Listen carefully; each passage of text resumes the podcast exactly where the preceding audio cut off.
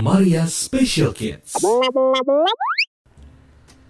Ada sebuah kenangan yang mungkin sulit untuk dilupakan pada waktu mudik. Aku yakin kamu punya tuh kenangan tak terlupakan waktu mudik. Iya. Eh, boleh aku bernyanyi? Iya nggak nggak usah pakai nyanyi lah. Oke. Jadi pada waktu aku kecil dulu ya.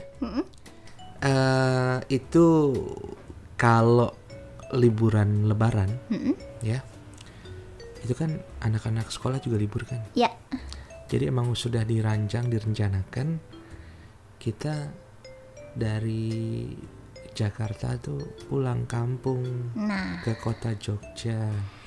oke. Heeh, dan itu kami lakukan sekeluarga ya. Itu dengan mengendarai mobil pribadi pada waktu dulu sekali ya. Iya. Di mana belum sepadat saat ini ya. Kamu masih kecil itu berarti tahun 1900 ya? 600 1600 lebih tepatnya. Iya, kamu satu-satunya pengguna mobil pada waktu saya itu. fosil enggak lah ya kira-kira tahun 90-an lah ya. Ketahuan deh umurnya kan? iya saya saya emang sudah pertengahan. Apaan sih? Enggak lah. Iya, terus terus terus. iya eh jadi kami sekeluarga mudik naik mobil dari Jakarta menuju ke Jogja.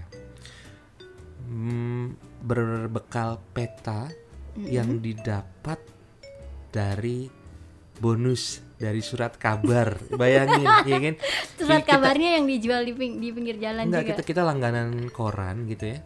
Dan setiap kali menjelang lebaran itu ada bonus peta kota Jawa Oke. untuk mudik lebaran. Kok aku nggak inget ya ada kayak gitu? Belum ada GPS, belum ada Ah, Google iya benar, Maps, belum ya ada, benar, benar. Berbekal peta itu, bayangin ya, orang tua kami itu meng- mengantarkan kami dengan mobil, ya kita bersekeluarga itu, ya.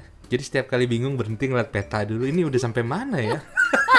Google Maps manual, ya kan? iya, udah gitu belum kalau salah lagi ngeliat ya kan? Bertanya dong, Oke. Pak, saat ini kami di mana? Itu pertanyaan lucu sih, tapi Iya. iya sih zaman dulu pasti gitu kan nanya. Iya, malu bertanya selesai di jalan. Iya, makanya Seru sih. nggak nyampe ya kalau Iya. nggak nanya ya. Nah, sempat beberapa kali saya terutama ya sama adik saya, kebetulan kita yang paling suka mencicipi es-esan. kita keracunan di jalan. Aduh, oke. Itu nggak enak buat sakit perut pasti kan? Macam-macam dari mulai batuk, dari mulai sakit perut. Kan tahu sendiri kan, anak-anak kecil kan suka banget minum es kan. Tapi kita Iya. nggak tahu kan esnya Eh, Bikinnya dari apa kan? bikinnya dari apa yang penting warnanya keren. Iya. Iya kan? Makin keren warnanya makin enak gitu kan Heeh. mikirnya. Nah itu kre- kreativitas orang tua di mana mobil itu disulap juga menjadi kamar tidur. Bayangin, ya kan? Iya. Jadi di saat kita emang harus menepi untuk beristirahat, ya udah semua tidur. Dan itu yang nyetir ibu loh, ibuku. Keren. Heeh. Jadi ayahku jadi jokinya. jadi yang memandu belok kanan, belok kiri. Wih, keren.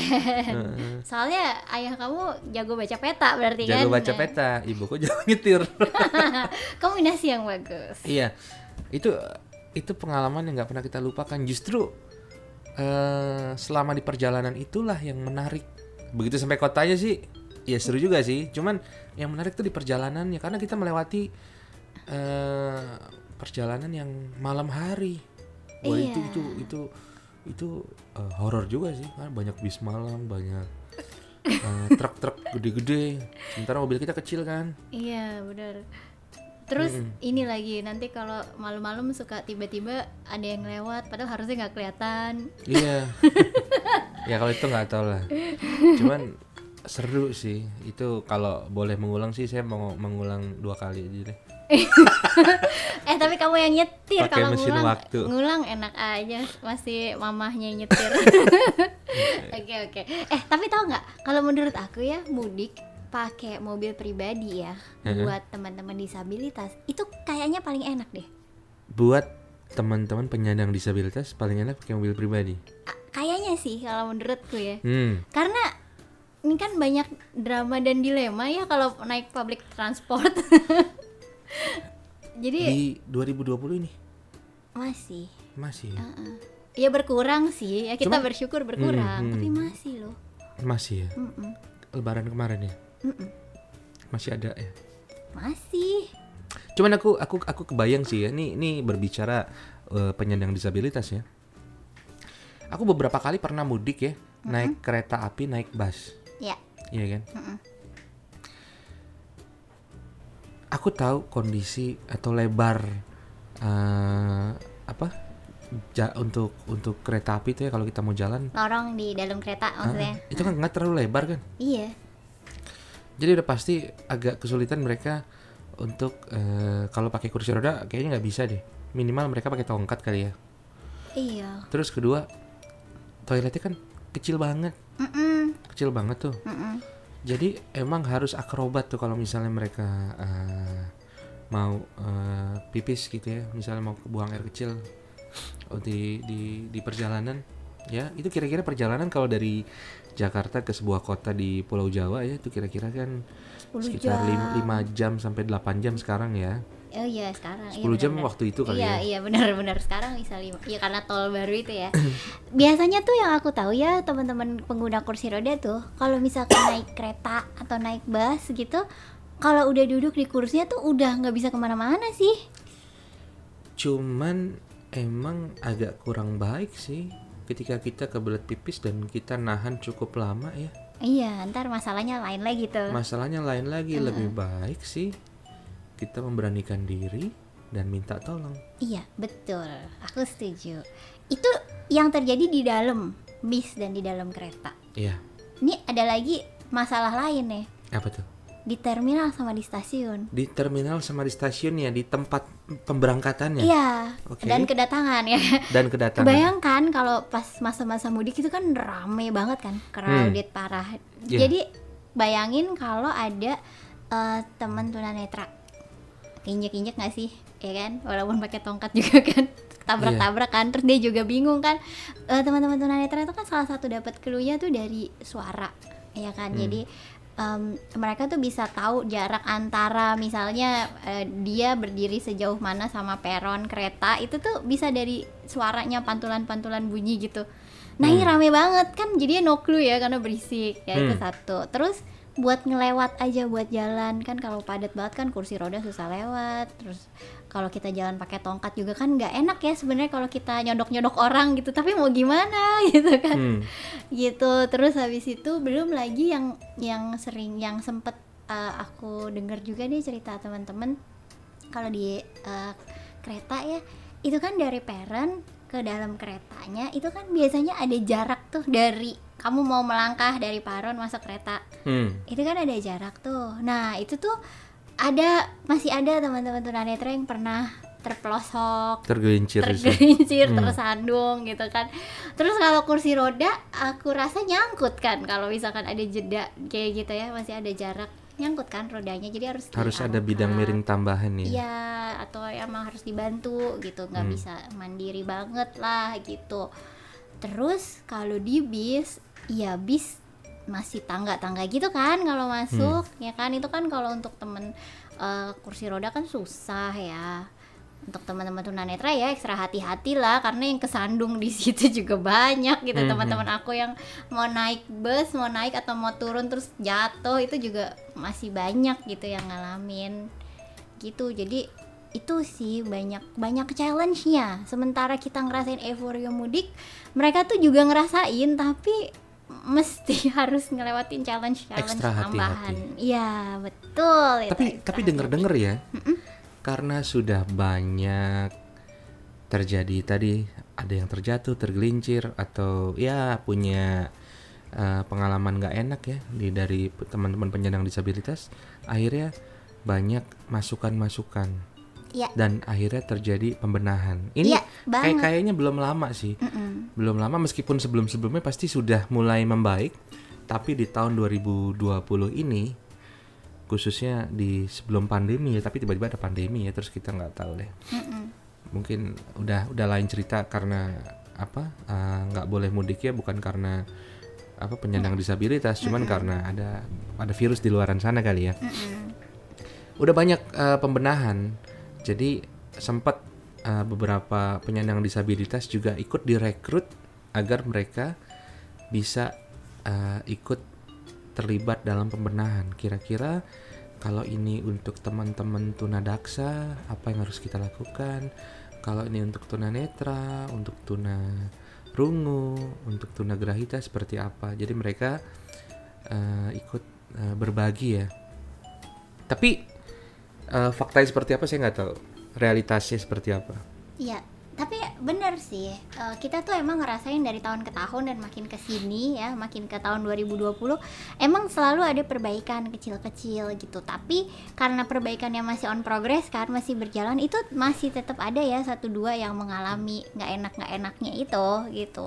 Cuman ya emang kita tetap bersyukur sih progressing, terutama di Jakarta dan di kota-kota besar di Indonesia. Kalau yang masih di daerah-daerah terpencil, kota-kota kecil kayaknya masih harus menunggu untuk perbaikannya sampai ke sana. Iya. Tapi yang paling menyedihkan kalau misalnya sudah capek-capek diperbaiki, ya kan? Tiba-tiba ada yang iseng. Iya. Atau gini deh.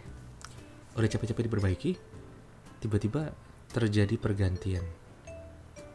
Orang-orang yang tadi udah dipasang, terus masa kerja sudah habis, masuklah eh, orang-orang yang baru, tapi mungkin beda pemikiran. Iya, benar. Beda pemikiran terus nggak ya jadinya diubah lagi atau malah jadi balik lagi kayak Diubah dulu. mungkin enggak, tapi di maintainnya kurang kayaknya. Oh ya, benar sih. Iya, iya benar-benar. Iya kan? Terus ada pemikiran gini kan, dari tadi kita ngomongin eh, kereta bus gitu. Terus ada yang mikir, wah berarti emang lebih enak naik pesawat nih. Kalau punya duit mudik naik pesawat aja, gitu kan?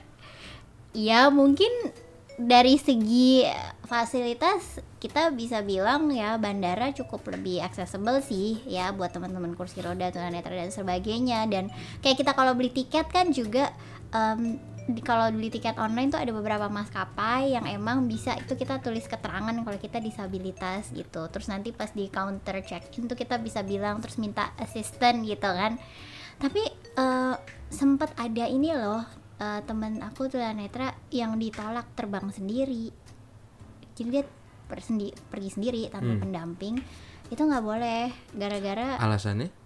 Iya katanya nggak bisa tanda tangan apa gitu. Aku juga gak ngerti lah pokoknya. Padahal, padahal kalau dibantu bisa. Mm-mm, bisa banget ya gitu. Itu itu dulu sih Hmm. bukan 2020 ya. Itu kayaknya 3-4 tahun lalu gitu yang terakhir aku dengar ceritanya. Nah terus kalau aku eh, perhatiin lagi ya kan dan ya kalau misalkan buat temen-temen yang pengguna kursi roda kalau eh, naik pesawat itu kan sebenarnya jalan dari bandara ke pesawatnya kan kursi roda bisa lewat kan pakai Hmm. apa sih itu ya namanya yang penghubungnya itu Pakai dinamo. Jadi roda yang muter sendiri. Enggak lah. Pak iya, ada ada belalai kendaraan. itu Ah, ya kayak belalainya itu lah yang buat Ah. nyambungin ke pesawat tapi ya terus ada loh beberapa bandara di em, Pulau Jawa dan pulau-pulau lainnya yang pesawatnya itu dia berhenti di tengah-tengah lapangan ya kan jadi kursi rodanya kan harus harus digotong. ngegotong mm, turun tangga punya pesawat gitu. Jadi ya akhirnya susah lagi gitu. Dibantuin sih sama kru itu pramugari dan sebagainya. Cuman kan kasihan juga ya krunya. Berat bo ngangkat kursi roda sama orang ya kan. Oke, berbicara mudik nih. Kamu kan eh, selama ini kan kalau pergi ke tempat-tempat yang ada di Jakarta ini kan kamu melakukannya dengan sendiri kan, kebanyakan ya. Iya kebanyakan iya kalau kamu lagi nggak mau nemenin ya Bener, kalau aku lagi ngambek. Oke, ada tips nggak nih buat teman-teman penyandang disabilitas kalau misalnya besok-besok nih mereka mau mudik nih agar tidak terjadi hal-hal yang gak enak. Oke, sebenarnya sih yang pertama kita harus planning ya. Ya kan Ya. kita kan planning dulu mau naik apa dan itu kita bisa cari tahu kita pengen naik bus busnya kayak apa sih terus kira-kira em, accessible apa enggak gitu. Kalau misalnya enggak bukan berarti kita nggak bisa mudik, tapi kita bisa bikin plan juga. Kita harus ngapain nih menghadapi situasi ini gitu. Jadi yang pertama sih menurut aku planning. Yes. Yang kedua, kalau kita pas lagi udah jalan ya, kita harus berani untuk minta tolong. Iya, Ya, betul. Kita nggak boleh malu gitu, jangan gengsi jadi penyandang disabilitas. Justru kita berani asertif untuk minta tolong dan mungkin gak cuma minta tolong, tapi kita kasih tahu petugasnya. Kan kadang-kadang sebenarnya kita nggak perlu dibantu, tapi orang tuh perlu tahu bahwa Pak saya nih tunanetra nih bisa nggak em, nanti begini-begini gitu misalnya ya kayak gitu. Diingatkan kalau sudah sampai mendekati tempat tujuan. Ya, misalnya seperti itu. Asertif untuk berani ngomong, untuk minta tolong, untuk cerita tentang kondisi kita supaya kita terbantu. Terus yang ketiga, mungkin kita juga bisa ngobrol sih dengan sesama penumpang gitu kan. Supaya em, just in case nih nanti ada apa-apa gitu kan. Nanti kalau misalkan kita mem- uh, menjalin komunikasi dengan yang duduk di sebelah kita atau di depan belakang kita gitu uh, kalau misalkan ada apa-apa kita pasti akan dikasih tahu kita juga pasti akan dibantu gitu Oke.